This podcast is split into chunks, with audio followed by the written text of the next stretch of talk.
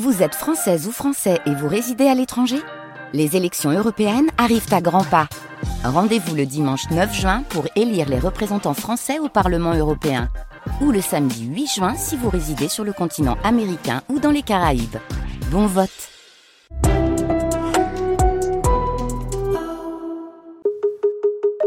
Le cours de l'histoire. Xavier Mauduit. Quand Fragonard croise Edouard Manet, que peuvent-ils se dire ? Et quand la dame à la licorne voit les aurochs peints sur les parois de la grotte de Lascaux, à quoi pense-t-elle ? Ici, c'est Lorenzetti qui discute avec Ovid à propos des marbres de l'Acropole alors que se lève le soleil d'Austerlitz. Gaëlle Bourges, danseuse, chorégraphe, est folle d'histoire, une histoire qui commence devant des œuvres d'art. C'est à tort que l'on a prétendu que les anciens n'eurent pas l'idée de former des collections publiques d'objets d'art. Depuis plusieurs années, le goût des tableaux a pris une extension extraordinaire. Autrefois, on n'en mettait que dans les temples et c'était moins encore comme un ornement que comme un hommage aux dieux. Aujourd'hui, il n'y a pas d'endroit où l'on ne trouve ces produits du pinceau, non plus seulement dans les temples, dans l'intérieur des maisons, de certains édifices publics tels que la Curie Julienne, l'un des lieux d'assemblée du Sénat, mais sur les murailles extérieures, au grand air, au grand jour. Malgré le prix que l'on attache à ces œuvres délicates du pinceau, on ne craint pas de les exposer ainsi à peu près en plein air. La douceur habituelle et surtout la sécheresse du climat suffisent à les préserver d'altérations pendant bien des siècles. De cette manière, tout le monde en jouit, et cette jouissance est de tous les instants. Daniel Arasse sur France Culture en dix-neuf cent soixante-dix-sept. Daniel Arasse, historien de l'art, bonjour. Gaëlle Bourges. Bonjour. Vous êtes quel type de visiteuse devant ces œuvres d'art quand vous vous baladez dans un musée ? Euh, quel type de visiteuse ? euh, Moi, j'aime bien observer déjà, pas seulement les œuvres qui sont en potentiellement accroché, mais aussi euh, le, le craquement des planchers, euh, la, comment les gens se positionnent face à l'œuvre, euh, l'ambiance générale en fait. Ça m'a beaucoup marqué ça quand j'ai découvert les musées. Le C'est côté vrai. Calfeutré, qui est peut-être moins calfeutré aujourd'hui au Louvre qu'il y a trente ans, mais bon, c'est encore une autre histoire. C'est une chorégraphie avec beaucoup de danseurs et de danseuses, le Louvre, voilà, aujourd'hui. Voilà, et beaucoup de sticks avec des téléphones portables au bout, beaucoup d'extensions de soie. C'est sûr, c'est pas du tout la même chose. Je vous demande ça parce que c'est vrai que quand on regarde vos spectacles, l'inspiration vient si souvent de tableaux et d'œuvres d'art. Et je me demandais, mais quand vous êtes dans un musée, n'importe lequel, ça vous titille pas trop le cerveau en vous imaginant quelle œuvre vous allez pouvoir construire autour de ce tableau ? Non, parce que j'ai pas envie de faire des spectacles avec toutes les œuvres que je vois, euh, heureusement, parce que j'en serai au huit centième spectacle en deux ans. Plus, même plus. Non, non, non, c'est plutôt... Euh, non, non, tout, tout ne... Tout ne me vient pas comme ça. D'ailleurs, il y a des choses que j'ai vues il y a longtemps qui me reviennent ensuite. La, la tapisserie de la Dame à la licorne, par exemple, je l'ai, je l'ai, je l'ai découverte euh, il y a longtemps et j'avais aucune idée euh, à, à ce moment-là que j'allais faire un spectacle un jour. Euh, j'habitais à côté, en fait, dans un studio euh, petit qui était très, très chaud l'été et... Euh, Comme vous le savez peut-être, la, le lieu où la tapisserie est exposée est climatisé et archi-climatisé. Donc j'allais là-bas pour le, l'air frais. Vous voyez un peu le... Ah bah oui, c'est, c'est l'intérêt de la chose. Au musée de Cluny à Paris, vous avez cette Dame à la licorne et puis ce spectacle Gaëlle Bourges à Mon Seul Désir. C'était en deux mille quatorze. Vous reprenez d'ailleurs ici à Mon Seul Désir ces mots sur la tapisserie qui, en réalité, est une série de tapisseries. Oui, il y a six tapisseries et la celle où est indiquée à Mon Seul Désir, c'est une des six tapisseries et c'est plutôt les les, les lettres que, qui sont qui sont au-dessus d'un pavillon en, dont les panneaux sont ouverts, dans laquelle peut-être la jeune fille va entrer on, ou d'où elle sort et c'est plutôt A. Mon Seul Désir. Point, et c'est plutôt peut-être Antoine Le Viste. Euh, Mon Seul Désir et puis peut-être un Y pour euh, la femme que Antoine Le Viste a épousée. Enfin, c'est peut-être un cadeau de mariage en fait la tapisserie. Donc, il euh, y a la il y a la lettre Y qui est cachée, euh, mais qu'on a qu'on a qu'on a retrouvée. Donc en fait, c'est pas à Mon Seul Désir en vrai. C'est pas seulement à Mon Seul Désir, c'est avec de l'inspiration autour de cette œuvre qui, en plus, est porteuse de mystère. Hein. La Dame à la licorne, ça nous conduit dans un univers particulier. Comment vous travaillez ? Par exemple, si on prend ce cas précis de cette tapisserie au musée de Cluny à Paris, vous la voyez, il y a du rouge partout, il y a plein de choses à voir. Ah, oh, un petit lapin dans un coin. euh, comment vous travaillez à partir de ça ? Euh, la première chose euh, que j'essaye de faire, c'est de, de, de faire apparaître aussi le, l'endroit où, la tapis, où, où l'œuvre nous apparaît, nous, comme visiteurs de, de musée. C'est-à-dire, par exemple, au musée de Cluny, c'est très sombre. Donc déjà, la première chose, c'est que je, je, je, je, j'imagine que ce sera très sombre sur scène aussi. Et évidemment, moi, je ne suis pas du tout dans l'idée d'une reconstitution historique euh, et réaliste. Donc, euh, là, il y a six tapisseries, ben, je peux pas, j'ai pas les moyens d'acheter six euh, morceaux de velours immenses comme la tapisserie, donc j'en achète qu'un seul. Et je me dis, ben, on fera les six dessus. C'est, c'est bien, déjà. C'est des, vraiment des choix très pragmatiques. Et donc, on achète un, un velours rouge inifugé, parce que sur scène, il faut pas que ça prenne feu. Et on va planter, euh, ou piquer plutôt des fleurs en plastique. Euh, que j'achète euh, dans un magasin euh, type Babou, quoi. C'est vraiment, euh, c'est pas du tout une reconstitution de l'Opéra de Paris. Hein. Et, et, et, je, et, je, et je, vraiment, je fais le pari que dans la pénombre, euh, que des, des performeuses puissent piquer euh, des fleurs en plastique, enfin couvrir la, la, la tenture rouge de, de, de fleurs en plastique. Eh bien, quelque chose de la tapisserie de la Dame la Licorne va apparaître aux, aux spectateurs, spectatrices. Et puis, effectivement, après, on, on figure les animaux en chaussant des masques d'animaux, on figure les jeunes filles. Donc, en fait, c'est un, un travail d'action chorégraphique qui fait, qui font apparaître l'œuvre sur le plateau, en fait, avec des moyens très simples. Faire apparaître l'œuvre. Marie, au musée de l'Orangerie, a retrouvé la fameuse tenture de la Dame à la Licorne, dont la dernière apparition publique date de dix-neuf cent quarante-six. On pourra à nouveau admirer les dessins si purs et les coloris si riches de ces tapisseries, dont l'origine demeure mystérieuse et dont on sait seulement qu'elles furent l'œuvre d'un atelier français des premières années du seizième siècle.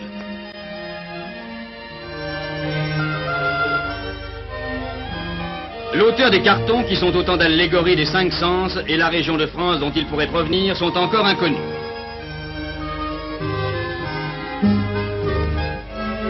Ceux qui ont essayé de percer le mystère de cette Dame à la Licorne peuvent simplement affirmer qu'elle est le chef-d'œuvre de la tapisserie française et l'un des sommets de l'art français. Les actualités françaises en dix-neuf cent cinquante et un à propos de la Dame à la Licorne, vous nous l'avez évoqué, Gaëlle Bourges, Guillaume de Lorris, le poète qui est associé à cette tapisserie, ce qui nous conduit à aller au treizième siècle. Vous travaillez sur l'histoire de ces œuvres que vous allez utiliser pour ensuite construire un spectacle. Oui, ça m'intéresse beaucoup de, déjà moi de la découvrir et de... La tapisserie, je la connaissais pas plus que, enfin, que vous. La première fois que vous l'avez découverte, en fait, on, faut bien découvrir les choses. Et ce qui m'intéresse aussi, c'est de savoir qu'est-ce que c'est, à quelle époque ça a été fait, et, euh, et, et quelle est la, quelle est les disques, enfin, quels sont les discours sur cette tapisserie à l'époque et puis jusqu'à aujourd'hui, parce qu'évidemment, les, les, les connaissances des œuvres changent. Et de faire donc à la fois une histoire tout court, qui, qui d'abord, euh, moi, apprendre l'histoire de l'œuvre, et ensuite en, en faire une histoire critique. De savoir, voilà, ce qu'on pensait euh, il y a cinquante ans, est-ce que c'est, est-ce que c'est encore euh, valable aujourd'hui euh, Est-ce qu'il y a, est-ce que les, les, la façon de voir les, les choses ont changé? Et en fait, je ramasse tout ça dans un texte que j'écris euh, par ailleurs, en plus des actions chorégraphiques que j'ai décrites tout à l'heure, et ce, ce récit euh, qui fait histoire, avec au, au pluriel, euh, est entendu sur scène, soit performé en direct par quelqu'un. Euh, ça peut être moi, mais pas forcément, ou en voix off, et c'est plutôt moi qui enregistre une voix. Et donc, il y a vraiment un, un, un entremêlement de, de, de choses à voir et de choses à entendre. Et on peut faire le choix de, d'écouter, de ne pas voir, de ne voir et de ne pas écouter, de faire les deux, de s'endormir, parce qu'il y a quelque chose aussi d'assez soporifique, ça, que, j'assume, que j'assume complètement. Non, mais c'est vraiment comme une histoire qu'on... qu'on Quand on a la chance d'avoir euh, eu des adultes autour de nous qui, qui racontaient des histoires petits, il y a vraiment cette idée-là aussi de, de pouvoir passer dans un, dans un état, euh, je dirais, parasympathique, en parlant du système nerveux, et de pouvoir vraiment euh, laisser libre cours à une écoute flottante, comme ça, et d'écouter des mots qui arrivent. Et j'aime beaucoup cette idée d'un... C'est pour ça que j'écoute beaucoup la radio, d'ailleurs, Xavier Mauduit, parce que je, je peux aussi m'endormir avec votre voix, par exemple. Si je suis très fatiguée et qu'à neuf heures dix, j'ai encore sommeil, vous pouvez m'endormir, et c'est très bien. Mais ça me touche particulièrement, ce que vous dites là, parce que c'est la magie de ce média, la radio, qui crée une véritable intimité. La radio accompagne, la radio peut être, vous venez de le dire, dans un lit, peut être dans la salle de bain. La radio est absolument magique parce que elle touche au vivant, et je sens dans vos spectacles, Gaëlle Bourges, qu'il y a de ça. Les œuvres sont dans les musées, c'est patrimonial, et bien souvent sous vitrine, avec de l'obscurité quand c'est nécessaire. Vous y ajoutez du vivant, c'est le spectacle vivant. C'est aussi ça, cette confrontation qui nous plaît beaucoup. Oui, puis euh, enfin, je lisais ce matin, euh, parce que je, je lis des choses sur euh, W G. Sebald, euh, l'auteur euh, dont je me suis, euh, sur lequel je me suis appuyée pour euh, la dernière pièce Austerlitz. Là, les, les mots d'un, de, de Muriel Pic, euh, qui cite elle-même Ludwig Wittgenstein, que la, peut-être que c'est la mémoire qui fait le temps et pas l'inverse. Ça, je, c'est bon, c'est, c'est... Et, et que, donc la mémoire, c'est du flux. C'est du flux de temps, en fait. Et, et qu'est-ce qui est d'autre que la danse que du flux de temps qu'on, qu'on incorpore, qu'on vit en direct devant des spectateurs. Et comme on travaille avec des œuvres anciennes, c'est comme si on, on donnait vie par nos flux, euh, nos flux au sens vraiment tout, organique du terme, nos fluides, nos, nos, nos os, nos muscles, à des choses anciennes. C'est-à-dire quand on figure, quand on rentre et qu'on fait un, un lapin, le lapin de la tapisserie, évidemment, on n'est pas le vrai lapin de la tapisserie qui est faux, puisqu'il est en laine et en, en, en soie, en, en fil de soie et de laine. Mais quelque chose du, de la mémoire est, est incorporé et, euh, et, et suinte sur un plateau, euh, euh, un plancher, quoi. Oui, ça, ça, ça, ça m'intéresse vraiment beaucoup. J'aime beaucoup hein, que vous reveniez à la matérialité euh, du spectacle, euh, ce plancher, vous venez de le dire, ce décor euh, qui est parfois fait de briques et de brocs, mais qui devient magique par ce moment en spectacle.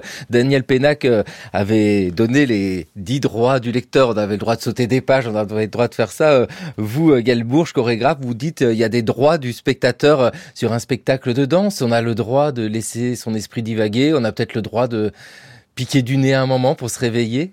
Je crois qu'on a le droit de tout. De toute façon, avec, euh, avec l'art, on, on, on, on vit ce qu'on a besoin de vivre au moment où ça se passe, en fait. Et moi, je sais... Enfin, en tout cas, euh, c'est aussi peut-être parce que j'ai des problèmes de sommeil, hein, que je parle beaucoup de, de dormir. Mais moi, par exemple, j'adorais les spectacles de Claude Régy, euh, euh, qui est donc ce metteur en scène de théâtre français qui est mort il y a quelques temps. Parce que je m'endormais très très bien en fait. C'est bon, déjà c'était quelqu'un qui qui supportait pas le bruit même même de s'asseoir sur des banquettes de spectateurs. Il, il était souvent en salle en... quand on entrait dans la dans la salle de théâtre et il engueulait euh, copieusement le public. Qui faisait trop de bruit. Qui faisait trop de bruit. Moi je me suis fait engueuler absolument par Claude Régy. J'ai honoré en même temps. Hein. Mais c'est vrai que c'était c'est une expérience où on pouvait vraiment, il y avait tellement d'attention euh, de la part des acteurs, enfin c'était très sombre aussi souvent ces, ces spectacles, que je m'endormais mais euh, de façon vraiment royale. C'est, et c'était euh, et, et, et, je, et je ne dis pas qu'il, qu'il me reste rien du spectacle. Je sais pas ce qui m'en reste, mais il y a quelque chose effectivement de, de comme une mémoire comme ça qui vient enfler ma mon mon imaginaire, une mémoire en plus en fait. C'est ça, je trouve que c'est, c'est toujours mieux d'en avoir en plus qu'en moins. Ah mais complètement d'accord, ce qui reste des choses, et c'est tellement difficile, et notamment quand on pense au passé, c'est ça aussi euh, la limite de l'histoire, c'est ressentir euh, les choses euh, du passé, et par le spectacle, évidemment c'est pas du tout de la reconstitution, c'est pas du tout l'objectif, mais c'est associer une émotion, une émotion corporelle, bah, celle euh, du danseur, de la danseuse, mais dans le public aussi, corporelle, associée à quelque chose d'ancien. Ça c'est très fort. Oui, parce que je pense qu'il y a, enfin, c'est pas que je pense, c'est sûr, il y a une empathie des, des spectateurs, spectatrices avec les gens sur le plateau. Même si les, le spectacle travaille à, à l'opposé de l'empathie. Je pense par exemple à, au chorégraphe américain Merce Cunningham, qui lui ne, n'aimait pas du tout ce, ce, ce, ce rapport empathique entre les danseurs et, le, et les spectateurs. Donc il travaillait absolument à l'inverse de ça. Mais quand même, on, on, je pense que la... la s'il y a quelque chose encore qui, qui, qui pour moi, est, est très opérant dans le fait de se rassembler dans une salle euh, plutôt noire. Euh, alors, évidemment, il y a le cinéma, mais les gens ne sont pas là pour de vrai. Mais quand les gens sont pour de vrai, euh, sur scène, que ce soit un concert de musique ou de théâtre ou danse, c'est quand même une expérience assez euh, euh, bizarre. Enfin, on, on a inventé ça il y a très, très, très longtemps, hein, je pense. C'est... c'est... C'est quand même étrange d'avoir eu l'idée d'avoir, de faire ça, quand même. Oui, non, mais c'est vrai, c'est, c'est étrange et c'est surtout irremplaçable. Et euh, historiens, historiennes euh, de l'univers des spectacles, du théâtre, le savent euh, très bien. Travailler sur les archives empêche parfois, et c'est la frustration, de ressentir l'émotion du moment. Ça, on l'a jamais. Mais j'ai envie de dire, Gaëlle Bourges, c'est un peu pareil pour vous, euh, d'un spectacle à l'autre. Je veux dire, d'une représentation même à l'autre, c'est pas la même chose. Non, jamais. Et puis, on n'est pas toujours... Euh... au maximum de nos capacités. Par exemple, là, on, on jouait à, à la Maison de la Culture d'Amiens deux, deux soirs, et le deuxième soir, euh, ben en tout cas, moi, j'étais pas très satisfaite de ma... C'est étonnant parce qu'on on, on peut pas vraiment décider comment on a beau voilà, se, se, se mettre en condition, et cetera. quelquefois, euh, c'est rien, c'est... Euh, On, on, normalement, on a de la fumée à un moment donné, la machine à fumer n'a pas marché. Enfin, elle a marché, on l'a tous entendu. Allez, on a entendu, pshhh, pas de fumée. Eh ben ça, ça, ça paraît bête, mais bon, on, on était tous allongés, on doit faire la bataille d'Austerlitz. Le texte du récit parle d'Austerlitz, pas de fumée. Eh ben on a on a roulé comme on doit rouler, mais on a roulé sans fumer. Je pense que ça nous a beaucoup perturbés. Et c'est perturbant parce que lors de la bataille d'Austerlitz en dix-huit cent cinq, effectivement, le brouillard permettait aux troupes de monter sur le plateau de Pratzen. Alors sans fumer, c'était Ab- en kikine. Absolument. Et voyez, voilà, voilà, c'est là qu'on fait de l'histoire avec, de, enfin voilà, à, à notre façon, c'est que voilà, on, on on dit le brouillard de la bataille d'Austerlitz que le texte euh, narre en, en voix off. Et on, on, et, on, et, on, et on diffuse normalement de la fumée, enfin sur scène, sauf que la fumée n'arrive pas. Heureusement que le texte en parle et que du coup on parle du brouillard et du soleil d'Austerlitz, mais euh, mais c'est vrai qu'il y a une émotion du, du performeur performeuse qui est en train de, de voilà de faire son action chorégraphique et il y a quelque chose qui est raté et du coup il y a quelque chose, il y a comme un une espèce de de, de, de sentiment déceptif qu'on doit accueillir dans le corps. Oui, c'est compliqué parce que ce spectacle Austerlitz, déjà faut le rappeler, on parle de la bataille d'Austerlitz pour les auditeurs, les auditrices, qu'il n'y ait pas d'erreur, hein, c'est pas une reconstitution de la bataille d'Austerlitz non. Des débuts jusqu'à la victoire de Napoléon. Non, non, non. D'ailleurs, c'est le livre aussi. En fait, le, le, le spectacle euh, emprunte son titre à, au livre d'un auteur allemand que j'aime beaucoup, qui s'appelle donc W G Sebald. Qui ne traite pas lui non plus de la bataille d'Austerlitz, mais dont le personnage principal s'appelle Jacques Austerlitz. Mais Jacques Austerlitz, effectivement, a un prof d'histoire, a un prof d'histoire qui lui parle de la bataille d'Austerlitz, et c'est un moment euh, important du livre. W G Sebald, on dit ses initiales, il ne l'aimait pas, son prénom. Alors on va les laisser en initiales, vous l'aimez beaucoup, bah, il est là. Dans la seconde moitié des années soixante, pour des raisons tenant en partie à mes recherches, et en partie à des motivations que moi-même je ne saisis pas très bien, je me suis rendu à plusieurs reprises d'Angleterre en Belgique, parfois pour un jour ou deux seulement, parfois pour plusieurs semaines. Au cours de l'une de ces excursions belges, qui toujours me donnait l'impression de voyager très loin en terre étrangère, je me retrouvais, par un jour radieux de l'été commençant, dans une ville qui jusqu'alors ne m'était connue que de nom, Anvers. Dès l'arrivée, lorsque le train franchit à faible allure le viaduc flanqué des deux côtés de bizarres tourelles pointues, pour s'immobiliser sous la sombre verrière de la gare, je fus saisi par un sentiment de malaise qui persista tout le temps que dura mon séjour en Belgique. Olivier Martineau qui lisait cet extrait d'Austerlitz, de Sebald. Euh, dites-nous, ça parle de quoi Austerlitz? Alors si c'est pas la bataille d'Austerlitz, il y a ce personnage qui s'appelle Austerlitz. C'est quoi le procédé du livre? euh, C'est un procédé de, de mémoire qui remonte à la surface. D'un, de la conscience de quelqu'un qui s'appelle donc Jacques Austerlitz. Et c'est un procédé d'enchâssement. Je dirais que la, l'écriture de Sebald est assez euh, euh, connue pour ça. C'est-à-dire que la, les, il, est, il y a des récits qui s'enchassent les uns dans les autres. Donc ça, c'est très, c'est, c'est très beau. Parce que la, le narrateur raconte l'histoire de quelqu'un qui lui-même raconte une histoire. Et donc il y a vraiment... Euh, euh, Austerlitz me disait que Vera lui avait dit, que le cordonnier lui avait dit. Donc il y a vraiment comme ça des, des, un, une écriture en espalier. Et en fait, c'est pas tant que de faire l'histoire justement euh, de son passé, parce que Jacques Austerlitz ne, ne connaît pas son passé justement, que de d'être, euh, je dirais littéralement euh, attaqué par des blocs qui remontent dont on ne comprend rien. Et ça, c'est vraiment l'histoire effectivement, comme comme je citais. Euh, Muriel Pic qui cite Wittgenstein, que, la, que c'est la mémoire qui fait le temps et pas l'inverse. Et, donc, et la mémoire peut attaquer, parce que quand la mémoire est traumatique et, qu'on a, et qu'elle, est, qu'elle est trouble, et, et ben on ne comprend pas ce qui arrive. Et Jacques Austerlitz en tombe malade d'ailleurs, hein, de, de, son, de, de ce passé qu'il ne comprend pas. Et donc en fait, on, on apprend peu à peu, dans, dans la, grâce au, à la voix du narrateur, euh, l'histoire de, de Jacques Austerlitz, qui a déjà, quand on, enfin, qui a à la fin du roman une cinquantaine d'années en fait, et qui finit par euh, euh, découvrir euh, ce qui s'est passé pour lui. Gaëlle Bourges, vous reprenez ce procédé dans votre spectacle Austerlitz. Mon grand-père paternel avait choisi de venir vivre en Allemagne après la guerre, malgré sa longue captivité en Basse-Silésie, qui était allemande en dix-neuf cent quarante. C'était Joffre pour le Nouvel An. On organisait des soirées déguisées. À l'époque, Berlin était un champ de ruines. Mes grands-parents étaient allés voir une pièce de Bertolt Brecht à Berlin-Est, parce que c'est là que Brecht était revenu travailler après-guerre. Quand j'avais demandé à mon grand-père comment ils avaient pu franchir le mur qui séparait l'ouest de l'est de la ville en pleine guerre froide pour aller au théâtre, il m'avait répondu « Ah, mais c'était simple pour nous ». J'avais compris qu'il voulait dire « Nous, le camp des vainqueurs » et qu'il se comptait dedans. Il était fier de participer à la reconstruction de la respectabilité de l'Allemagne après le génocide des Juifs, des Tziganes, des homosexuels et de toutes les personnes perçues comme des parias par le régime du Troisième Reich.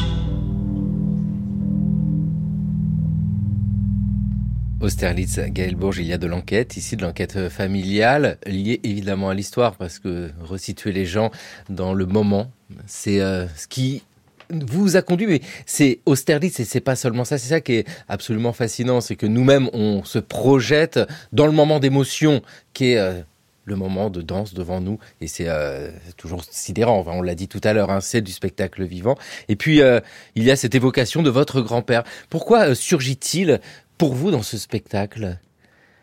Bah déjà, c'est lié au livre de, de Sebald, hein, puisque Sebald est allemand, euh, était allemand, il est mort en deux mille un. Et euh, ce qui... En tout cas, a, a, avant de, de, de faire de l'histoire, on, on, on... Enfin, moi, j'en fais pas, d'ailleurs, euh, au sens euh, historien, historienne du terme, mais... Euh, Euh, on est dans l'histoire de nos, de nos, de nos parents, grands-parents. Et je trouvais très étrange, enfant, d'aller en Allemagne euh, euh, régulièrement. Euh, on, y a, on y allait, enfin, on passait beaucoup de Noël euh, là-bas.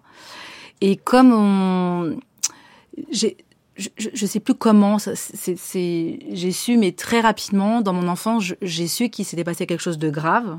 Euh, la Seconde Guerre mondiale, le génocide des Juifs. Euh, avant même d'avoir cours là- là-dessus plus, plus tard, euh, je ne sais même plus à quel moment on fait ça, d'ailleurs, au collège, au lycée. Enfin, euh, je me souviens. Les collèges, collège, collège déjà. Ça, ouais. Et puis, là, vraiment, euh, euh, au lycée, euh, le prof d'histoire nous avait montré euh, Nuit et brouillard en, en seconde. Mais même avant, parce que je me souviens, j'étais en, encore à l'école primaire, je trouvais étrange d'aller en Allemagne et j'étais gênée. Aussi parce que ma grand-mère, euh, qui vivait en Allemagne, disait les sales boches. Enfin, il y avait tout aussi tout un... un, un un racisme hein, envers, envers les, les, le peuple allemand, alors même qu'ils vivaient là-bas. Et puis, euh, on était toujours dans des cités euh, euh, alors militaires, je ne sais plus, enfin, en tout cas, la, l'immeuble à Berlin dont je parle dans, dans Austerlitz, c'était vraiment une cité militaire, la cité Joffre à Berlin, donc j'ai la photo d'ailleurs sous les yeux. Vous l'avez apportée aujourd'hui. Voilà.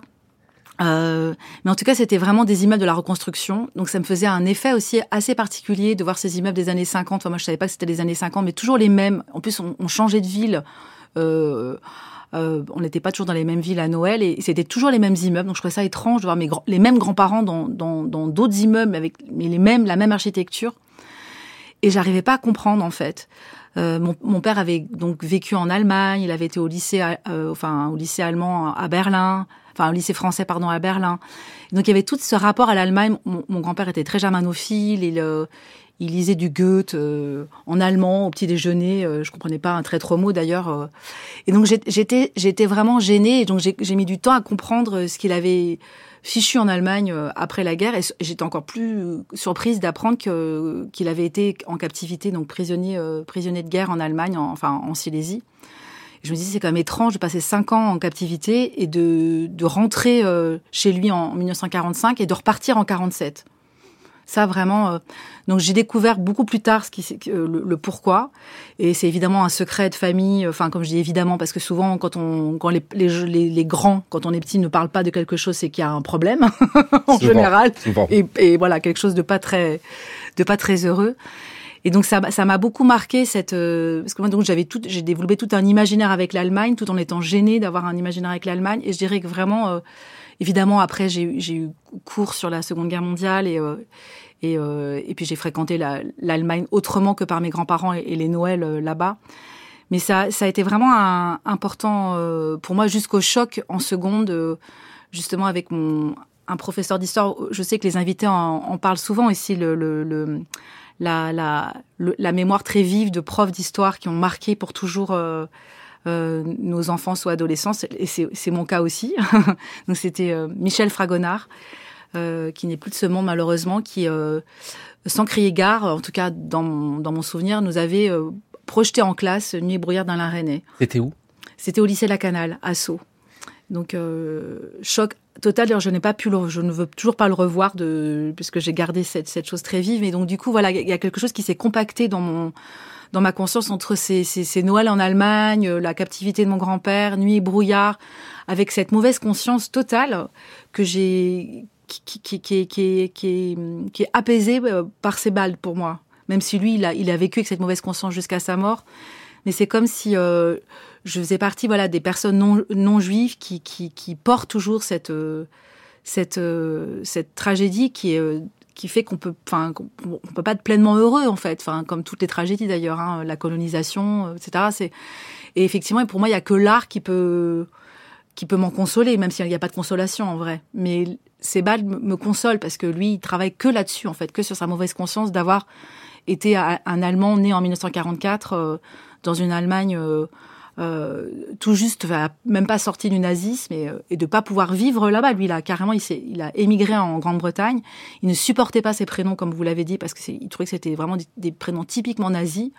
Donc, il a mis des initiales et il se faisait appeler Max, pour vous dire à quel point ça, ça a bouleversé son, son, son identité. Et il a vécu vraiment, euh, euh, sous la planète Saturne, quoi, de, enfin, qui était sa planète de naissance, puisqu'il était assez intéressé par les signes du zodiaque, mais dans une mélancolie, euh, infinie, en fait. Mais se sentir concerné par ce que vous évoquez, ces génocides, et quels qu'ils soient, hein, qu'il s'agisse de ce qui est lié à l'esclavage, de ce qui est lié à la Shoah, c'est en cela qu'il s'agit de crimes universels. Et ça concerne tout le monde, c'est universel, avec ce secret de famille que vous évoquez, Gaëlle Bourges. Vous l'avez connu à quel moment ? Déjà, qu'il y avait un secret, et puis surtout, quel était ce secret ? C'est beaucoup plus tard ? Euh, bah le, le secret, euh, je, je l'ai su ouais, vraiment très très tard. Euh, c'est mon, mon, mon grand-père l'a livré à, à un de mes frères déjà, euh, pas très longtemps avant sa mort.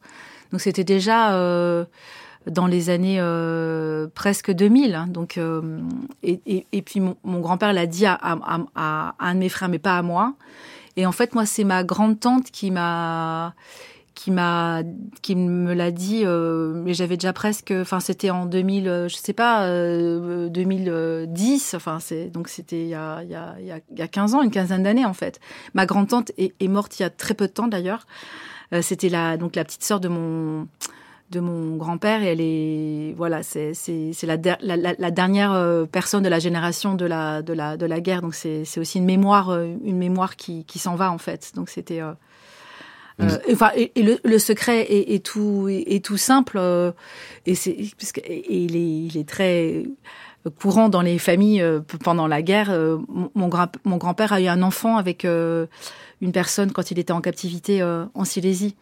Et, euh, et en fait, il a le village où il avait été. Euh, donc lui, il était, euh, il a été envoyé dans, pour travailler dans une ferme.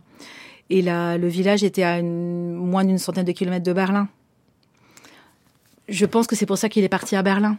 Et ce qui est très euh, bouleversant, c'est qu'il a, il a, il a certainement. Enfin, il, ma grand-tante, donc sa petite sœur, m'a dit qu'il avait voulu revoir la mère à l'enfant quand il habitait à Berlin. Ah, il est revenu à Berlin avec sa, sa femme légitime et et, et, euh, et mon père. Et puis il a eu un, un deuxième fils.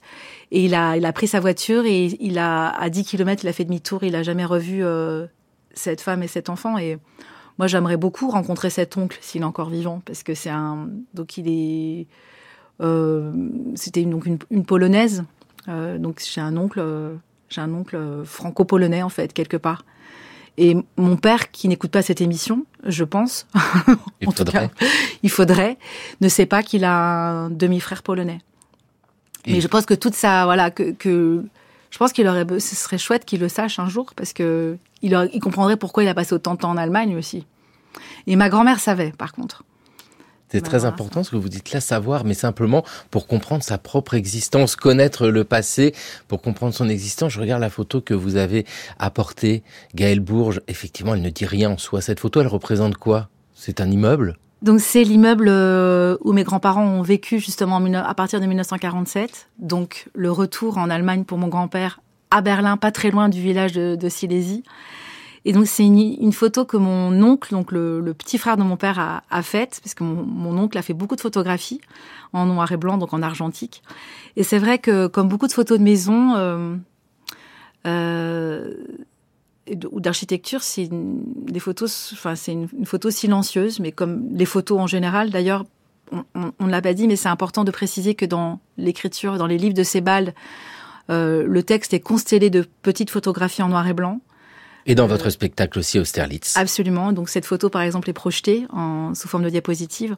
Et donc, c'est un immeuble d'une cité militaire euh, qui s'appelle la cité Joffre, qui existe toujours d'ailleurs, qui, qui montre donc un, un immeuble des années cinquante, euh, carré, euh, avec des fenêtres carrées. Il n'y a pas une âme qui vive sur la photographie. C'est plutôt en plein jour. Et c'est étrange aussi que mon oncle soit retourné euh, photographier l'immeuble. Donc là, la photo date de mille neuf cent soixante-dix-sept. Euh, je crois que vous avez passé une archive de mille neuf cent soixante-dix-sept de, Daniel, de Daniel, de Daniel Arasse. Arasse, voilà. Oui. Donc voilà, on retombe sur nos pieds. C'est rigolo, les concordances de dates comme ça. Et j'aime beaucoup aussi, il y a la légende euh, écrite par la main de mon oncle, je pense, à l'arrière. Mon oncle qui est mort aussi euh, aujourd'hui. Berlin, mai mille neuf cent soixante-dix-sept. Et il a ajouté au crayon à papier. Donc ça, c'est au, plutôt... Au, au feutre noir et au crayon papier, il a mis famille Bourges, donc c'est mon nom de famille. Hein. Deuxième étage à droite, cité Joffre. Donc j'aime bien le deuxième étage à droite parce que lui évidemment a vécu là-bas. Donc euh... et moi je savais pas en fait. Je, je, je suis tombée sur cette photo dans un dans un classeur euh, chez mes parents et j'ai donc j'ai demandé à à mon père ce que c'était. Il m'a dit mais ah, bien sûr c'est l'immeuble. Et d'ailleurs dans l'extrait que vous avez passé, il y a une erreur historique majeure. Dites. qu'on a, qu'on a modifié depuis. Mais comme là, voilà, vous avez la, la première version du spectacle qui date de novembre là, deux mille vingt-trois, euh, justement, à, le, le père d'une des camarades sur scène m'a dit après le spectacle, et ça j'adore parce que justement je, suis, je ne suis pas historienne et, et j'ai le, le, le. Voilà, je fais des erreurs historiques graves que je corrige évidemment dès que je peux. Il m'a dit à la fin du spectacle, euh, donc c'est le, le père d'Alice Roland. Et il m'a dit, mais Gaëlle, euh, là, ce dont tu parles, euh, Berlin, euh, ton, ton grand-père qui va avoir une pièce de Bertolt Brecht à Berlin-Est et qui passe le mur, il n'y avait pas de mur. Mmh, c'est soixante et un, j'ai vu. Voilà, donc ça, là, je pense que c'est plutôt euh, dans les années, début des années cinquante. Il me dit, mais en fait, c'est peut-être même cinquante-six, parce que je crois que Mercourage, c'était cinquante-six. Il dit, il n'y avait pas le mur, en fait. Donc, et donc, mon imaginaire a inventé un mur, et donc je, je, je me, je me souvenais plus que le mur avait été construit en mille neuf cent soixante et un. C'est comme si, pour moi, dans mon imaginaire, il y avait toujours eu... Mais c'est, c'est grave de dire ça, parce que c'est un fait absolument faux. Il n'y a pas toujours eu un mur à Berlin. Ah oui. Donc, j'ai changé, le, j'ai réenregistré le texte depuis, pour dire qu'en fait, il n'y avait pas de mur. À, voilà. Donc, c'est intéressant, voilà, de comment la mémoire, justement, euh, est autre chose que juste de l'histoire, c'est du temps, d'abord, et qu'on on peut, on peut se tromper dans les faits. Est-ce que le, et le travail de l'historien, c'est de rétablir les faits, de pouvoir les constituer, de les, ré, voilà, de les rétablir, de les prouver et de les, et de les graver dans le marbre. Parce que justement, des esprits flottants comme le mien racontent n'importe quoi et c'est extrêmement grave de raconter n'importe quoi. Oui, mais l'histoire, c'est vrai que c'est une science, c'est une science humaine, d'accord, avec ses fragilités, mais une science. Et sur une photographie telle que vous nous l'avez apportée, Gaëlle Bourges, cet immeuble qui en soi ne dirait rien, sinon qu'il y a cette légende au dos. Et rappelons-le sans cesse, dès qu'on trouve des documents ou demandons aux grands-parents d'écrire au dos des photos qui est sur la photo, parce que après c'est terminé, on ne sait plus. Avec toute l'histoire que vous nous avez racontée, cet immeuble prend un sens démesuré, parce qu'on voit cette existence entière, celle de votre grand-père, celle euh, de son fils qu'il ne connaît pas et qu'il n'a pas vu. Euh, juste parce que je pense que c'est une question que tout le monde a envie de vous poser, à part la conscience qu'il existe, cet oncle que vous avez, franco-polonais, il euh, y a possibilité de le retrouver? Il y a un nom, il y a quelque chose? Bah non, malheureusement, non, non. Je, je, j'en ai parlé avec ma grande-tante, mais euh, elle, elle, elle, elle savait pas, en fait. Et puis, euh, il aurait fallu que je demande à, à ma grand-mère, mais elle est morte depuis longtemps aussi. Donc, c'est... J'aurais, non, mais j'aurais dû demander à mon grand-père, mais comme il l'a dit euh, quelques mois avant sa mort, que à l'un de mes frères, c'est... J'aurais voulu, lui, bien sûr, il, il connaît le nom de cette femme, mais peut-être elle s'est mariée depuis. Eh oui. Certainement, et donc du coup, elle apporte peut-être, enfin voilà, donc c'est compliqué, mais pas impossible, mais compliqué. Il faudrait vraiment que je lance un détective privé sur les traces et de l'oncle franco-polonais. C'est la magie, hein, toujours, de ces existences qui se croisent avec euh, le rappel. Parlons aux anciens qui nous racontent, parce que ça nous construit pour le présent. Gaëlle Bourges, je vous propose de rester en Allemagne, côté euh, Allemagne autre, mais telle que cela peut être évoqué dans votre spectacle, Austerlitz. Jay Jay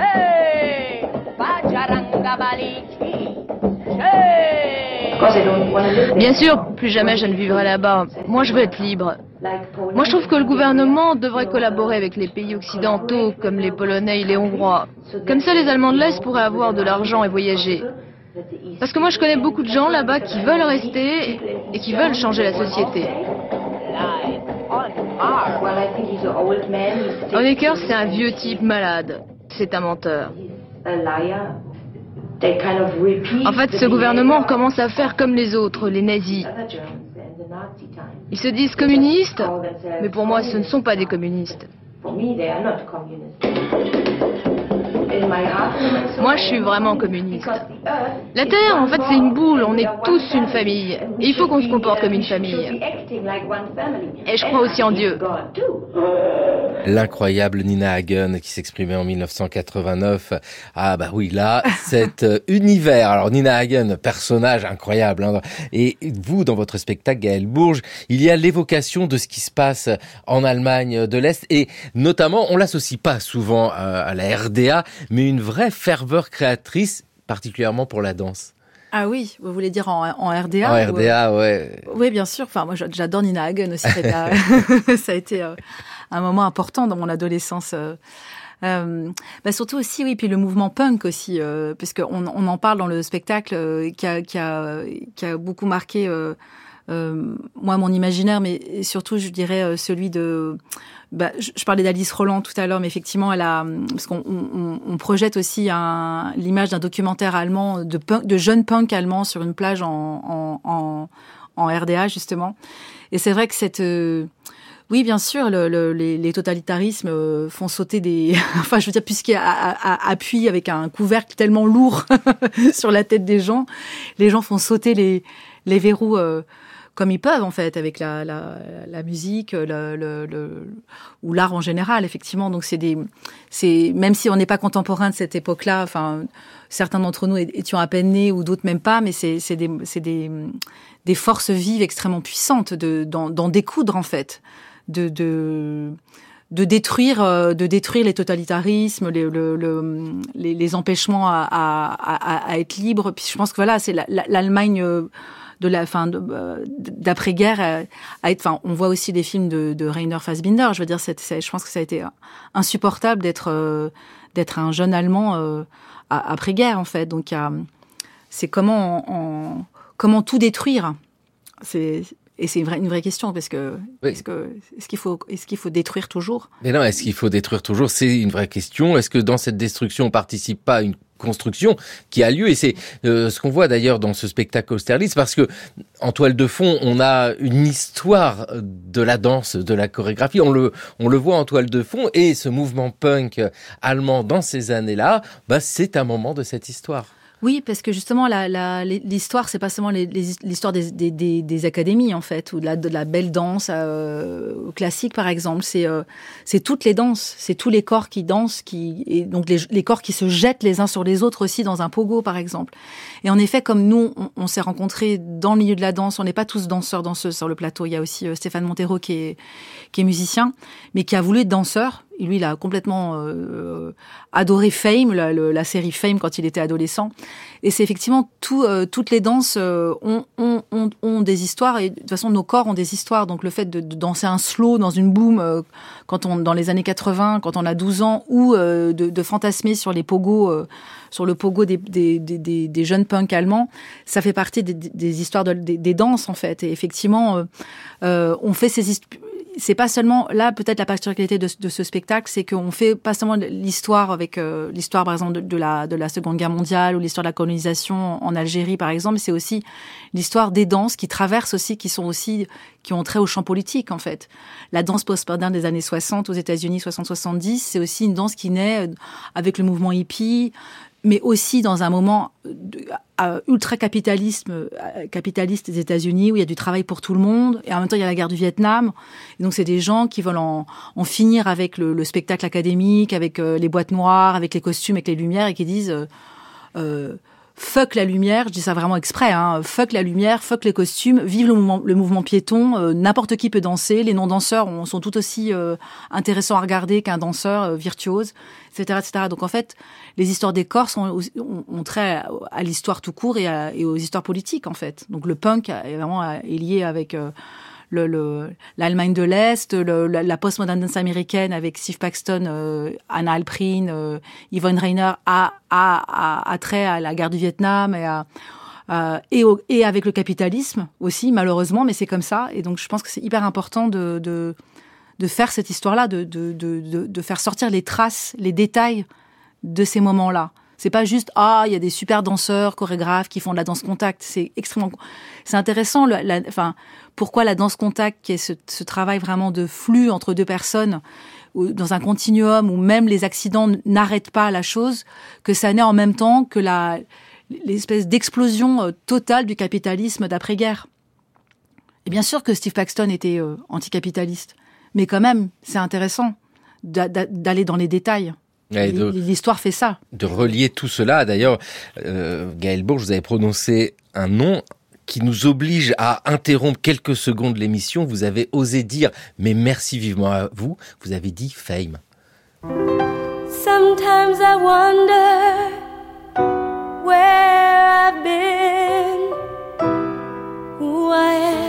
Cet établissement n'a pas l'école que le nom. Vous n'y serez pas mieux traité parce que vous avez du talent. Au contraire, vous y travaillerez deux fois plus. Je me moque que vous dansiez bien ou que vous ayez beaucoup d'esprit et des arcs-en-ciel en guise de vêtements. Mais si vous ne consacrez pas le temps qu'il faut à vos études scolaires et académiques, alors dehors. Baby, look at me and tell me what you see. You ain't seen the best of me yet. Give me time, I'll make you forget the rest. I got more than you, and you can set it free. I can catch the moon in my hand. Don't you know who I am? Remember my name. Hey, I'm gonna live forever. Baby, remember my Remember, remember, remember, remember, remember, remember. Fame dans le cours de l'histoire sur France Culture, et ça se déhanche dans le cours de l'histoire. Je vois Thomas Bouc qui réalise cette émission, Jean-Guy Limège à la technique, mais, et vous-même, Gaëlle Bourges. C'est un, c'est un vrai plaisir. Pour rappeler, hein, euh, on parle de spectacles vivants, de tous vos spectacles, notamment d'Austerlitz. Euh, C'est évoquer des moments difficiles euh, de l'histoire, mais cette histoire-là, c'est une histoire qui est porteuse, euh, que ce soit le mouvement punk, que ce soit Fame, que ce soit tout ça, ou que ce soit même euh, Steve Paxton. On a euh, des grands noms de cette histoire de la danse et de la chorégraphie. C'est très vivant, c'est très incarné, et ça fait du bien d'avoir euh, cette construction pour vous écrire, mais ce n'est pas simple aussi. Vous avez fait des études euh, d'art. Alors, dans la narration euh, d'une histoire comme ça, ça nécessite des ellipses, ça nécessite euh, des évocations. La forme d'Austerlitz, ces moments de mémoire que l'on peut évoquer, c'était bien adapté pour ça. Oui, c'est pour ça que, j'ai, que je me suis appuyée sur le livre de Sebald, parce qu'il fait ça bien mieux que moi. Donc c'était, c'était pratique, en fait, de, de, d'essayer de, de reproduire euh, ce, cette, euh, comme je disais, hein, cette pensée euh, euh, en enchâssement. Euh, juste pour revenir sur Fame, je, je, enfin... En anglais, euh, c'est intéressant le, le couplet, parce qu'on est, c'est une émission d'histoire, et en fait le, le, le refrain fait remember, remember. Donc souviens-toi, souviens-toi, souviens-toi, souviens-toi de mon nom. Bon, Fame, c'est la gloire, et cetera. Mais c'est, c'est intéressant. Ça, ça me, je, je connais cette chanson très depuis très longtemps, comme vous, Xavier Mauduit. Ah, je pense oui. que, puis comme les gens derrière cette vitre, qui ont à peu près, euh, voilà, on a à peu près, on peut dire quand même qu'on a à peu près euh, le même âge, euh, plus ou moins. Là, on est complètement démasqué. Qui connaît Fame? La c'est... trentaine, quoi. C'est ça, on a à peu près une de la trentaine. Mais c'est, euh, ça me frappe là ce matin avec vous qu'effectivement c'est euh, le refrain dit remember. C'est rigolo, j'avais pas du c'est tout. Ça. Où, se euh, souvenir. Je me sou- je me souvenais plus que c'était sou- souviens-toi le refrain. Se souvenir de ce qui disparaît, et parfois ce qui disparaît de manière tragique. L'entreprise a, a dû se résoudre à un dépôt de bilan en fonction de difficultés de trésorerie amenées par des conditions de marché n'est-ce pas, lesquelles conditions de marché sont-elles même conséquentes d'une politique française du textile, n'est-ce pas, lequel textile est soumis à toutes les concurrences loyales et déloyales, sans possibilité de recours ou euh, en tout cas de réciprocité. Voilà, vous avez écouté les explications de la direction de Maude Bossu. Ce sont les importations qui sont très directement à l'origine de ce dépôt de bilan. Reste à savoir quand même, Robert Delsalle, s'il suffit cet argument, à expliquer les quatre mille licenciements économiques dans le textile régional. Pour nous, industriels du textile, si vous voulez, ça ressemble un petit peu à l'opéra, si vous voulez, où on voit les chœurs qui chantent en disant « marchons, marchons », si vous voulez, il ne se fait jamais rien. Que ce soit le gouvernement actuel ou le précédent gouvernement, si vous voulez, ça fait des années qu'on nous promet euh, qu'on va faire quelque chose pour le textile, on ne fait rien. Alors il faudrait bien savoir un de ces jours si euh, on est décidé ou pas à faire quelque chose. Le textile qui disparaît à Roubaix sur les actualités en mille neuf cent quatre-vingt-un avec euh, cet industriel du textile qui euh, associe le monde du textile à l'opéra. Euh, c'est la Maude Bossu qui se ferme. Aujourd'hui, ces bâtiments évidemment classés euh, au patrimoine sont devenus les archives du monde du travail, là où Gaëlle Bourges, vous avez pu réfléchir. C'est un autre spectacle hein, que vous avez fait. Ce spectacle-là, c'était en deux mille quatorze, cinquante-neuf. C'est oui. La fin de l'industrie textile. Pourquoi vous intéressez à ça? Alors ça, c'était un, un travail de, de commande, mais ça m'a énormément plu que d'avoir ce travail-là à faire. C'était donc avec le Centre chorégraphique national de Roubaix. Euh, et donc avec Agnès Butet et Camille Gerbeau, mes, mes, mes comparses danseurs, on a, on a, on, on a travaillé justement sur la, la, le, le, je dirais sur le désespoir de qu'on sent à, à Roubaix, puisque c'est vraiment, euh, on, on sent un faste ancien. Alors pour le coup, il y a des traces de, de, de, de richesse ostentatoire. Et, et une, une, une pauvreté euh, des gens qui habitent qui est euh, abyssale. Donc il y a vraiment un, un... Et puis ces usines désaffectées, en fait, des, des kilomètres comme ça de, d'usines.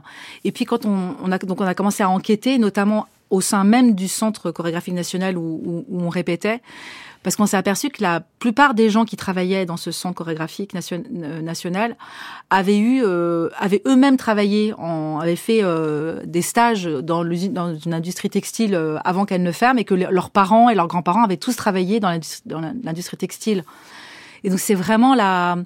Qu'est-ce qu'on fait avec ces traces, justement? Qu'est-ce que... Donc nous, on a fait une pièce dessus où, où, où, où l'action était vraiment de se passer de la laine, et on, donc on, on, on fabriquait un, une structure en laine, en hommage à la, à la laine de, de faite à, à, à Roubaix. Et, et c'est toujours oui, l'idée de, de, de, de faire, euh, pas seulement de, de, de travailler sur ce qui a été consigné par les historiens et historiennes, mais de restituer. J'aime bien cette idée de ce que Sebald fait d'ailleurs dans ses livres, de restituer la mémoire des gens qui sont morts, la, mé- la, la mémoire des, euh, oui, des, des, des ouvriers ouvrières dont on, enfin comme dit Walter Benjamin, moi, ça m'a beaucoup frappé quand j'ai enfin compris euh, ce qu'il disait dans, sur le concept d'histoire, que la, l'histoire est, est surtout celle des, des vainqueurs, et que euh, quand est-ce qu'on fait celle des vaincus en fait? Enfin, c'est le, je pense qu'il y a, enfin, elle est faite hein, aujourd'hui. Euh, de... Elle s'écrit sans cesse, mais euh, elle s'écrit sans cesse, toujours. Mais peut-être que justement, enfin, à, à l'endroit où je suis moi, qui est l'endroit de, des spectacles, je, je ne fais que ça en fait, c'est de donner corps à des, à des mémoires à, de gens qui disparaissent. C'est-à-dire que le, le, le oui, le, le Le, le monde se dépeuple en fait de, de, de des traces des gens. Donc, euh, puisque j'ai, j'ai un corps et qu'on, enfin, on est tous, on est des corps, de de de, de rendre hommage à des paroles. Voilà, j'ai, j'ai, on a repris des, des des paroles d'ouvriers, et cetera qu'on a qu'on a qu'on a incorporé nous euh, sur scène. C'est leur rendre hommage en fait, c'est de restituer quelque chose qui qui ne fait que disparaître en fait. Et c'est comme de, ra- de rattraper la pelote de laine qui, bon bah c'est notre sort à tous et toutes, hein, mais euh, c'est quand même de, elle se, elle se dévide, mais moi je la, je la, je la re, je la, ré, je la réenroule en fait. Je fais que ça, comme une espèce de, voilà, une parque. Voilà, c'est ça. Persévérer pour restituer ce qui disparaît, et par exemple, il s'agit de modèles féminins. Je vous donne rendez-vous au chevet d'une ravissante jeune femme allongée nue sur un divan. Là, nous sommes face à face avec l'un des plus importants tableaux de tous les temps, c'est l'Olympia de Manet. Peu de tableaux auront soulevé autant de critiques et auront provoqué tant d'admiration. Or, ce tableau a une histoire, une émouvante et triste histoire. Elle m'a été contée naguère par Claude Monet, or il se trouve que j'ai entre les mains un document exceptionnel à cet égard. Peinte en mille huit cent soixante-cinq, l'Olympia fut repoussée par le jury de mille huit cent soixante-six, ainsi que toutes les autres toiles de Manet. C'était la guerre déclarée, avec parfois des armistices, mais n'empêche qu'en mille huit cent soixante-dix-sept, le jury officiel refuse encore des toiles de Manet. Six ans plus tard, il meurt, l'Olympia lui restant pour compte. Et maintenant, nous sommes en mille huit cent quatre-vingt-neuf. Or, voilà qu'une idée incroyable, insensée, germe en l'esprit de Claude Monet. Faire entrer l'Olympia au Louvre, et qu'elle soit offerte à la France par un groupe d'admirateurs anonyme. Et voilà la raison pour laquelle un cartouche fixé dans le haut du cadre de l'Olympia porte ces mots « don d'une société d'amateurs et d'artistes ». Sacha Guitry qui nous parlait de l'Olympia de Manet. Dites-moi, Gaëlle Bourges, pourquoi vous êtes-vous intéressée à l'Olympia de Manet? C'est votre spectacle qui s'appelle « La bande à Laura ». Pour beaucoup de raisons, mais euh, bah déjà, la, la, la, la... il y en a deux essentielles. C'est, ça m'intéresse toujours aussi de... de, de... de voir comment une œuvre a, a pu faire scandale en mille huit cent soixante-cinq, à tel point même que Edouard Manet était tellement déprimé euh, que sa toile ait été refusée euh, au Salon des Beaux-Arts officiels, qu'il a vraiment fait, euh, d'après ce que j'ai lu, hein, une, une vraie dépression nerveuse. Hein. Vraiment, il, a, il, a, il s'est complètement enfermé pendant plusieurs mois. Je crois qu'il y a des... Il était insulté de toutes parts euh, euh, par euh, par les, les, les enfin par la presse, par euh, et par les, les, la communauté d'artistes ou de ou, ou, ou de, de visiteurs visiteuses de euh, du salon. Et, et, et sur... est-ce que est-ce que voilà est-ce que ça fait encore scandale aujourd'hui? Elle est au musée d'Orsay maintenant, puisque le dix-neuvième a migré à Orsay, mais euh, euh, j'ai pas l'impression que ça fasse scandale encore. Donc c'est intéressant. Qu'est-ce qui qu'est-ce qui fait scandale en euh, à une époque, il le fait plus aujourd'hui. C'est, c'est l'œuvre de Bourdieu, le sociologue, quand il travaille Absolument. Sur Manet. C'est vrai que pourquoi ces tableaux ont fait scandale? Et quand euh, nous parlons de l'Olympia d'Edouard Manet, on oublie souvent qu'il n'y a pas que l'Olympia sur le tableau. Il y a quelqu'un d'autre. Absolument. Et donc, et la, donc la deuxième raison essentielle euh, aussi, c'est qu'il y a deux femmes sur ce tableau euh, qui ont été complètement oubliées. Alors ça, c'est vraiment le, le, le, le, le, un, une problématique euh, vraiment profonde, c'est que les, les, les gens qui posent euh, On, sont, sont souvent des, d'illustres, enfin, sont, ne sont pas retenus par, euh, par l'histoire de l'art. Or, en l'occurrence là, ces deux femmes euh, ont, ont, un, ont une identité connue, déjà à l'époque de Manet et donc encore aujourd'hui. Et, et voilà, et il y a donc Victorine Meurent, qui est cette femme qui a posé euh, nue pour... Euh, pour Manet, qui est au premier plan allongé sur le lit, et euh, une autre femme euh, noire qui s'appelle, dont on connaît le prénom seulement, Laure, puisque Manet a, a consigné son nom dans un, dans un carnet euh, quand elle posait pour lui, dont, dont on ne connaît pas le nom de famille malheureusement, pour une raison, peut-être pour la raison euh, de, de, de l'esclavage qui a été aboli pour la deuxième fois euh, quelques temps avant, et peut-être que son nom de famille a été euh, avalé par la machine esclavagiste, comme souvent les, les anciens esclaves, ou peut-être aussi pas consigné dans le dans le dans le registre euh, des loyers, parce qu'on on, on a retrouvé son prénom aussi. Elle habitait euh, onze rue de Vintimille, euh, sous la place de Clichy, où Victorine Meurent vivait aussi. Enfin, Victorine Meurent vivait à côté, donc près de la place de Clichy. Manet étant au boulevard des Batignolles, donc enfin pas très loin. Et donc elle a euh, c'est, c'est voilà c'est ces femmes ont beaucoup posé d'ailleurs pour Manet, mais pas que. Donc c'est des modèles qu'on qu'on, re, qu'on retrouve dans, dans dans beaucoup de tableaux de peintres de la même époque. Donc je trouve ça extrêmement triste aussi que ces gens qui ont été importants parce qu'ils ont prêté leur leur leur présence, leur leur intelligence, leur leur façon de de de, de se mouvoir à à des peintres, ou beaucoup hommes d'ailleurs, mais il y avait aussi des des, des peintresses à l'époque, hein, comme euh, Berthe Morisot, et qu'on oublie leur nom, alors que effectivement euh, je pense que c'était, c'est vraiment des gens, enfin, on, évidemment, le, le talent revient aux gens qui dessinent, qui peignent, qui sculptent, mais il y a aussi la, la, la présence au monde et de ceux qui posent. Donc, c'est effectivement, on les oublie. Notamment, c'est souvent les femmes qu'on oublie, euh, en l'occurrence dans les nus, parce qu'il y a beaucoup plus de nus féminins que de, que de nus masculins. Donc voilà, la bande à Laura redonne un, une identité à ces femmes et, et raconte ce qu'on sait. Assez peu d'ailleurs de leur histoire. Et puis vous, Gaëlle Bourges, vous donnez de l'émotion par la présence physique devant nous des danseurs, des danseuses liées à ces présences anciennes. Restituer, vous l'avez utilisé comme mot, c'est peut-être ça aussi. Or, vous nous avez dit, on peut oh, piquer du nez devant un spectacle ou en écoutant une émission de radio. Je suis persuadé qu'aujourd'hui, avec cette émission dans le cours de l'histoire, personne ne s'est endormi. Merci vivement à vous. Merci C'était à vous. C'était très généreux. Merci. Merci beaucoup. Il est temps pour nous de retrouver Gérard Noiriel. C'est le pourquoi du comment.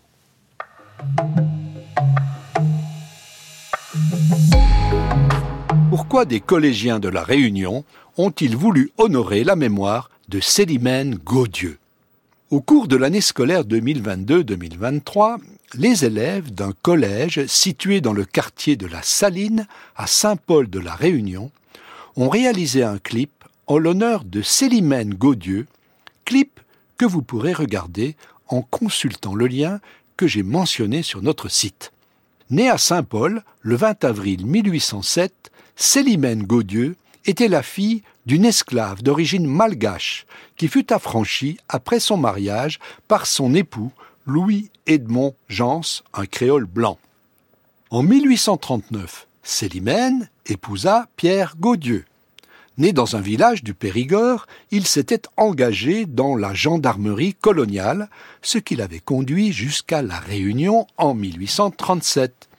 Il démissionna de la gendarmerie pour devenir maréchal ferrant, et Célimène s'occupa de l'auberge qu'ils avaient ouverte à la Saline. En juillet mille huit cent cinquante-deux, Pierre Gaudieu décéda durant l'épidémie de variole qui toucha l'île, laissant Célimène avec cinq enfants à charge. Bien qu'elle n'ait pas fréquenté l'école, Célimène avait appris en autodidacte à lire et à écrire, puis à versifier en créole comme en français. Quand la diligence transportant les voyageurs de Saint-Paul dans les hauts du pays s'arrêtait devant sa petite auberge, elle leur offrait des liqueurs ou un repas, puis elle prenait sa guitare, bien qu'elle ne sache pas en jouer, pour chanter les airs qui lui passaient par la tête. Son auberge devint alors la scène principale sur laquelle elle se produisit jusqu'à sa mort en mille huit cent soixante-quatre. Elle put ainsi tisser des liens d'amitié avec plusieurs personnalités lettrées de l'île. Parmi elles, je citerai Louis Simonin, ingénieur des mines et journaliste. Dans son voyage à l'île de la Réunion, paru en mille huit cent soixante et un, il évoque la muse des trois bassins, comme on la surnommait à Saint-Paul, en la décrivant ainsi. Célimène improvise et chante à la fois ses vers en s'accompagnant à la guitare. Elle déchire à belles dents celui qui s'attaque à elle, et sa répartie est prompte, en prose comme en vers. Louis Simonin cite dans son livre les cinq vers que Célimène lui adressa pour le remercier d'un échantillon de lave volcanique dont il lui avait fait cadeau. « Je te remercie, mon cher voisin, de la roche que tu m'as envoyée. Je vais bien la conserver. On ne jette pas tous les matins d'aussi jolies pierres dans mon jardin. » Il a fallu attendre l'année mille neuf cent vingt-neuf pour que les autorités de l'île s'intéressent à Célimène. Une délégation se rendit alors à la Saline pour interroger les vieillards et noter les paroles et les airs de ses chansons. Mais seules quelques-unes d'entre elles sont parvenues jusqu'à nous. L'engouement pour cette héroïne de la culture réunionnaise n'a vraiment débuté que dans les dernières années du vingtième siècle. En mille neuf cent quatre-vingt-seize, David O'Haraud et Patrick Sida, deux musiciens dont le répertoire s'inspire de la musique traditionnelle réunionnaise et malgache, ont créé le duo Célimène. En l'an deux mille, un cratère du piton de la Fournaise, le célèbre volcan de l'île, a été baptisé cratère Célimène en souvenir de l'échantillon de lave que lui avait remis Louis Simonin. Deux ans plus tard, le collège de la Saline est devenu le collège Célimène Gaudieu et aujourd'hui, plusieurs autres lieux publics portent son nom. Merci beaucoup Gérard Noiriel. C'était le cours de l'histoire sur France Culture, une émission préparée par Tom Umdenstock, Jeanne Delacroix, Toscane Dudès, Jeanne Copet, Mathieu Copal et Mayouen Guizou. Le cours de l'histoire à retrouver, à écouter, à podcaster sur franceculture point fr et l'appli Radio France.